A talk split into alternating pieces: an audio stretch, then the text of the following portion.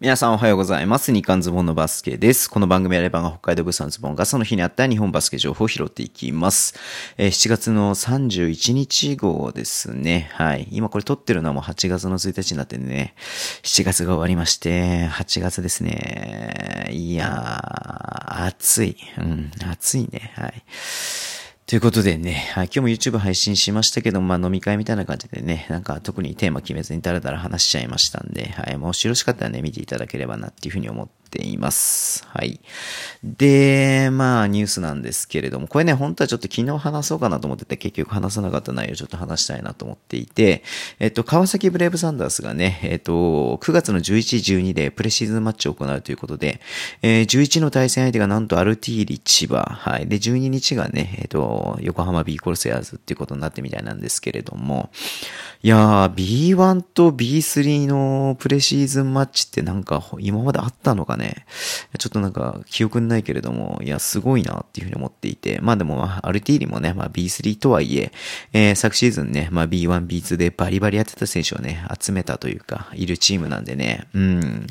いや、結構いい勝負するんじゃないのかなっていうふうにはね、思ってはいますけれども、ちょっとこれ見に行きたいなっていうふうに思ってますしね。うん。で、YouTube の中でもね、ちらっと言ったけれどもさ、まあ結局新しいチームなんで、まあその、もちろんね、その会場の運営とかをね、経験してる人は、まあ少なからずいるとは思うんですけれども、まあ実際にね、あの、その、うまくいってる川崎なんてね、本当にホスティピ、ホスピタリティ賞とかね、もらうぐらい、えー、しっかりしたね、えっ、と、運営をやってるチームなんで、まあそういうのをね、実際に肌で感じてっていうのがね、まあ選手だけじゃなくて、そういう運営の、運営の人たちのね、部分でも、いや、これは本当にいいことなんじゃないのかなっていうふうに思うんでね、いや、だから、いいと思いますよ。うん、なその千葉にとっても、その対戦の部部分だけじゃなくてね、うん、やっぱりその運営、オペレーションってことを考えたら、いろいろとね、学べることがたくさんあるんじゃないのかなっていうふうに思いますので、まあそういった意味でね、このプレシーズンマッチは、すごく楽しみだなっていうふうに思っています。うん。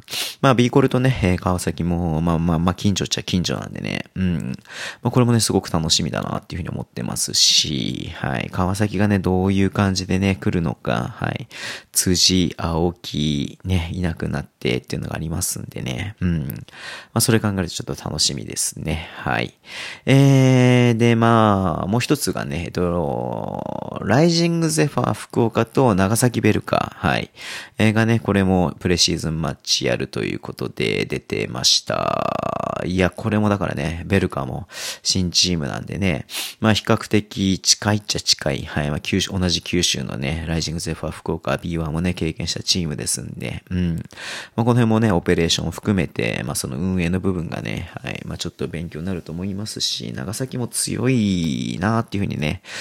強いだろうなっていうふうにね、思うんで、まあ、ライジングゼファー福岡とどの程度やるのか、まあこれも一つ試金石になると思うので、すごく楽しみだなっていうふうに思ってます。はい。で、ちょっと前に話したけどね、やっぱ、レバンがね、東北カップをね、えっ、と、参加するってことで、もう一試合ぐらいやるんじゃないのかなっていうふうに思ってるんでね、ちょっとそれ早めにね、日程見たいなっていうふうに思ってはいますけれども、うん。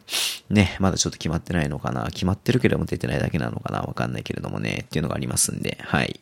いやー、早くね、いち早くも試合見たいよね。みんな思ってるとは思うけれども、うん。だからまあ8月下旬、9月上旬ぐらいからね、始まる、プレシーズンやるとこ多いと思いますんで、いや、楽しみだなって思ってます。はい。で、今日出ていたのが、富山グラウジーズですね。はい。富山グラウジーズがサンロッカーズ渋谷と千葉ジェッツとね、プレシーズンをやるということで、9月のね、えっと、真ん中ぐらいが18、19なんで、まさにあれだね、えっと、東北か、東北カップとね、もろかぶりしてますけれども、いや、渋谷も千葉もね、強いでしょうっていうところで、まあ結構ね、まあ強豪チームでやるっていうことで決まったみたいなんで、うん。